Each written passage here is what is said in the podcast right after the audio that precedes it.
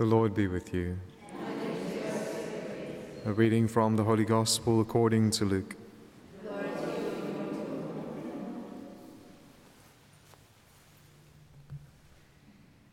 Jesus said to his disciples, Take heed to yourselves, lest your hearts be weighed down with dissipation and drunkenness and cares of this life, and that day come upon you suddenly like a snare. For it will come upon all who dwell upon the face of the whole earth. But watch at all times, praying that you may have strength to escape all these things that will take place and to stand before the Son of Man. The Gospel of the Lord.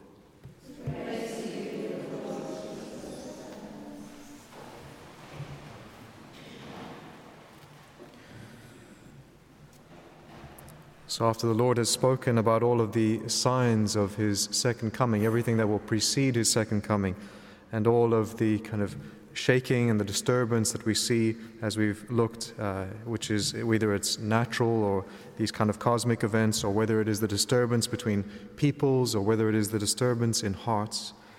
The Lord turns to his disciples now and he gives them the remedy, which is the remedy for all things watchfulness and prayer. That's what he instructs them to do. If you're faithful in watchfulness and prayer, then you will be not only ready for the Lord, but you will stand in his presence when he comes. You will stand confident in his presence when he comes in glory.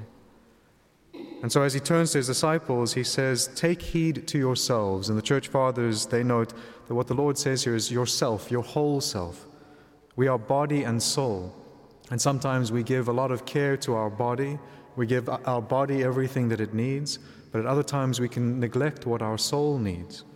Prayer is for the soul what food and drink are for the body. It is a necessity for the soul. Prayer is necessary for our life. It's not something that we can simply choose to do every now and then. We need a regular discipline of prayer in our life for the necessary life of our soul and closeness to God. If we avoid these things, what happens, as the Lord says, is lest your hearts be weighed down with dissipation and drunkenness and cares of this life. Because what can happen is that to have the heart weighed down means that it is drawn to everything that it should not be drawn to. Our hearts should not be weighed down as if they were heavy and like stone. They should be lifted up, drawn towards God and the things of God. The more time that we spend and give over of our time to the things of this world, the harder our hearts become. The more time that we give to the things of heaven and prayer and of God, the lighter and more inflamed and softer and more tender that our hearts become. And so the Lord says that lest your hearts be weighed down with dissipation and drunkenness. St. Clement of Alexandria, he says, the soul is lost in the fumes of wine. it's an interesting statement. But the point that he's giving is that the excesses of alcohol as well, the reason that it is one of the serious sins mentioned not only in the Gospels but also in St. Paul's letters, is because what alcohol can do to the soul is that the very part of our soul that makes us like God, our reason, our intellect, and our free will, becomes watered down, clouded under the influence of excessive alcohol.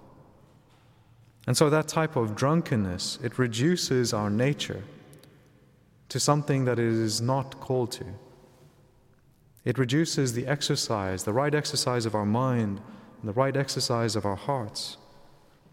How many people regret the things that happen when they are drunk, when they are under that kind of influence, that excessive influence of alcohol? And so the Lord points that out here which is that one of the serious dangers for the soul is this excess. Or we can be weighed down with the cares of this life. And sometimes alcohol becomes a remedy for the cares of this life for some people. But that should be prayer. Prayer and watchfulness is what we are called to by the Lord. Lest, he says, the day come upon you suddenly. He says, For it will come upon all who dwell upon the face of the whole earth like a snare. One of the church fathers notes that in the Greek it says specifically, all who sit upon the face of the earth. And that act of sitting means to find rest. And so the ones that are at rest in this life, who look for satisfaction in all of the things of this world instead of the things of heaven, then this day of the Lord's coming will come like a snare, suddenly and unexpectedly. And so the Lord gives that remedy watch at all times and pray. This is the necessity in our interior to guard what is precious. Watchfulness is the disposition of watching and caring for what is really valued. And so, in our interior, in our soul, when we receive the grace of God through the sacraments of the church, we need to protect that grace in our soul so that it is not lost because of sin. And so, we need to develop a watchful attitude that takes care of the life of God that is within us by His grace and that it is not lost. And so that watchfulness is to take care that we avoid sin. But again, as we've said before, it's not enough just to avoid sin, we must also move towards God.